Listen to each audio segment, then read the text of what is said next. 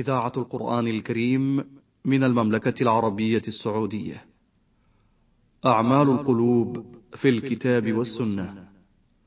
برنامج أسبوعي من إعداد وتقديم الدكتور عبد الله ابن وكيل الشيخ تنفيذ عبد الكريم المجحد. بسم الله الرحمن الرحيم.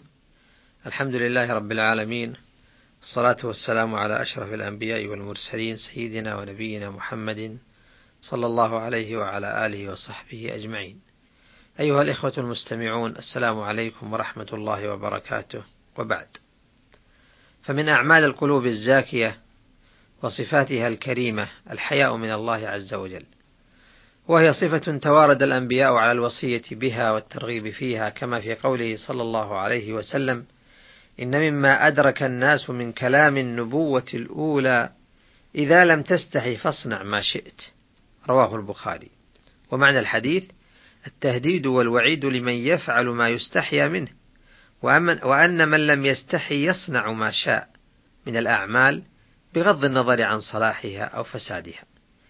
وإنما يعظم الحياء في قلب العبد إذا استحضر رؤية الباري إليه فإن خف هذا الاستحضار أو عدم ارتكب العبد كل جريرة وغشي كل معصية واستمع إلى جملة من السيئات جر إليها نضوب مادة الحياء من القلب.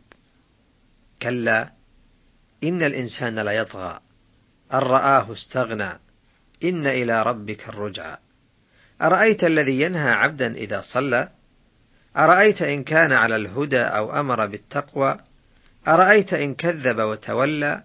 ألم يعلم بأن الله يرى؟ فالطغيان والنهي عن خصال البر من الصلاة والأمر بالمعروف والتكذيب بالله والتولي عن دينه وشرعه كلها خطايا وسيئات جرى إليها قلة استشعار المراقبة من الله لعبده. ألم يعلم بأن الله يرى؟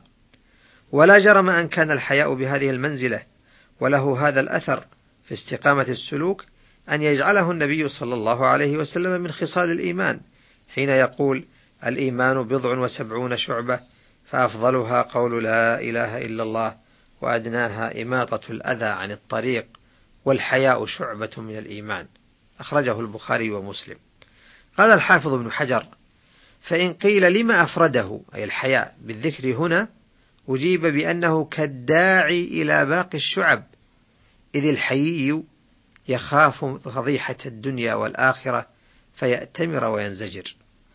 انتهى.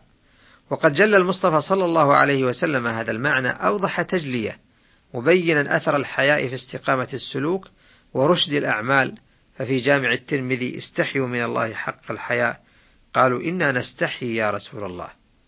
قال ليس ذلكم، ولكن من استحيا من الله حق الحياء فليحفظ الرأس وما وعى، وليحفظ البطن وما حوى، وليذكر الموت والبلى ومن أراد الآخرة ترك زينة الدنيا ومن أراد الآخرة ترك زينة الدنيا فمن فعل ذلك فقد استحيا من الله حق الحياء وللعبد, الأح وللعبد المؤمن أحوال يشتد فيها حياؤه ويكثر خجله من ربه ويذوب حسرة على ما بدر منه. فهو يستحي من الله إذا جنى معصية أو ارتكب جريرة أو غشي محرما. وقد ذكر بعضهم أن آدم عليه السلام لما عصى ربه وأكل من الشجرة فر هاربا من الجنة. فقال الله تعالى له أفرارا مني يا آدم؟ قال لا لا يا رب بل حياء منك. إنها معصية واحدة جناها آدم فهرب حياء من ربه. فكيف بمن يقترف ما لا يحصى من السيئات؟ ويجترح ما لا يأتي عليه العد من الآثام والمهلكات. إن الواحد منا يتوارى عن صاحبه ومحبه.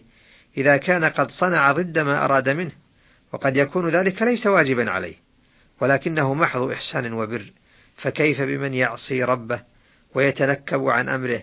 أفلا يجب عليه الحياء ويتحقق عليه الأسف والندم؟ وللحياء رتبة أخرى هي أكمل من هذه التي ذكرنا. إنها حياء الخوف من التقصير في جنب الله بنقص العبادة أو قلة الذكر أو التفريط في نصرة الشريعة أو حماية الحوزة أو نشر العلم أو الأمر بالمعروف والنهي عن المنكر وما كان من هذه البابة. وإن تعجب فعجب من تلك النفوس الخيرة التي لم تعرف الشر ولم تقارف المعاصي وإنما هي تسبح وإنما هي تسبيح وعبادة في كل أوقاتها. إنها ملائكة الرحمن ولكنها مع كل هذا تقول يوم القيامة سبحانك ما عبدناك حق عبادتك. سبحانك ما عبدناك حق عبادتك. إن هذه الكلمات النيرة من أولئك الملائكة تشعر المؤمن بأنه مهما عمل واجتهد فهو لم يزل ولن يزال في مراتب دون ما ينبغي أن يكون عليه الشاكر والذاكر. وقد كان صلى الله عليه وسلم وهو الذي غفر له ما تقدم من ذنبه وما تأخر يتعبد حتى تتفطر قدماه. وتقول له زوجه عائشة وهي تستغرب منه هذا النصب وتلتمس له موجب الراحة والسكون فيقول لها صلى الله عليه وسلم حياء من التقصير أفلا أكون عبدا شكورا. وللحياء مرتبة أخرى إنه حياء المحبة فمن أحب ربه استحيا منه حق الحياء فإن المحب يكره أن ينقص عن حال يحب أن يراه محبه عليها. والله يحب لعبده الإيمان والإحسان والتقوى والعدل والمسابقة إلى الخيرات والمسارعة إلى الجنات إلى غير ذلك مما دلت عليه الآيات والأحاديث. فمن أحب ما أحب الله من الكمالات استحيا أن يكون دون تلك الكمالات. ومن الحياء حياء الشرف والعزة. فإن الذنوب كلها لو تأملت فيها وجدتها نقصا من مراتب الشرف وجناية على كمالات العزة. أليس من نقص شرف العالم وعزته أن يبخل بعلمه أو يتلبس بنقص لا يتناسب ومعرفته؟ أليس من نقص العالم أن يحتاج الناس إلى فتواه ونصحه وإرشاده ثم لا يكون في مواطن العطاء والبذل؟ أليس من نقص شرف الغني وعزته أن يضن بماله ويشح بعطائه ويمسك بيده وهو يرى إخوانه المسلمين يقتاتون الفتات ويستمنحون الأعداء أليس من نقصه أن يحبس ماله حتى إذا ودع دنياه وجد أنه لم يقدم من ماله أمامه إلا أقل القليل وقد خلف كثيرا سيحاسب عنه طويلا. أليس من نقص أليس من نقص شرف الوالي وعزته؟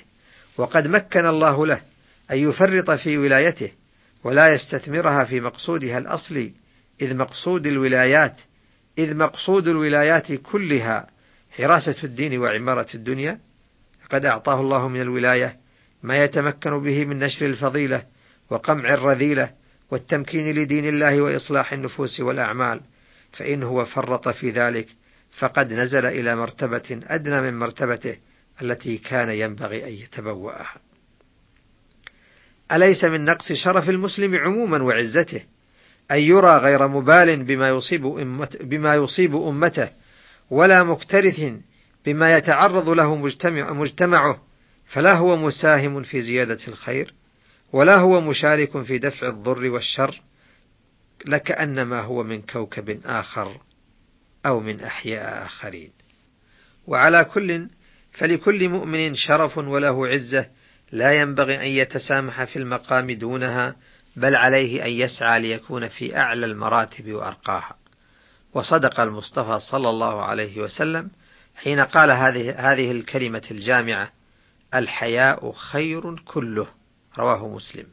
وقال فيما رواه البخاري الحياء لا يأتي إلا بخير. وللطبراني من حديث قرة بن إياس قيل لرسول الله صلى الله عليه وسلم الحياء من الدين؟ قال بل هو الدين كله. وإلى أن نلتقي مرة أخرى أستودعكم الله. والسلام عليكم ورحمة الله وبركاته. أعمال القلوب في الكتاب والسنة. برنامج أسبوعي من إعداد وتقديم الدكتور عبد الله ابن وكيل الشيخ تنفيذ عبد الكريم المجحد.